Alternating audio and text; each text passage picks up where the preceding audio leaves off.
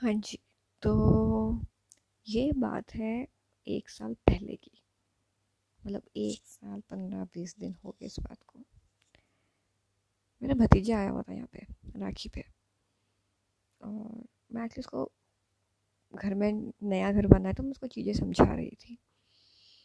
और हमारे घर में एक्चुअली बोरवेल हम लोगों ने करा रखा है यहाँ पे। थोड़ी वाटर सप्लाई की दिक्कत है।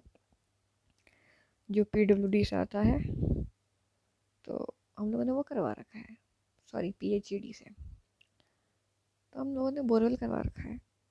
तो मैं उसको बता रही थी कि देखो, ये है ना बोरवेल है, बोरिंग। तो आपको पता है वो क्या पूछता है? अच्छा ये बोरिंग है? इससे बोर होते हैं? एंड आई वाज लाइक नालायक बच्चे।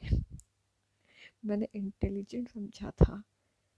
वैसे वो इंटेलिजेंट है। और वो सरकैज़म मार गया। उसको वैसे पता है बोरिंग क्या होता है, क्योंकि उसके खुद के घर में बोरिंग है। पर वो सही खेल गया यार। अच्छा ऐसे बोर होते हैं। मतलब बच्चे कितने स्मार्ट हो सकते हैं ना। बातों बातों में आपकी ले सकते हैं वो। वाह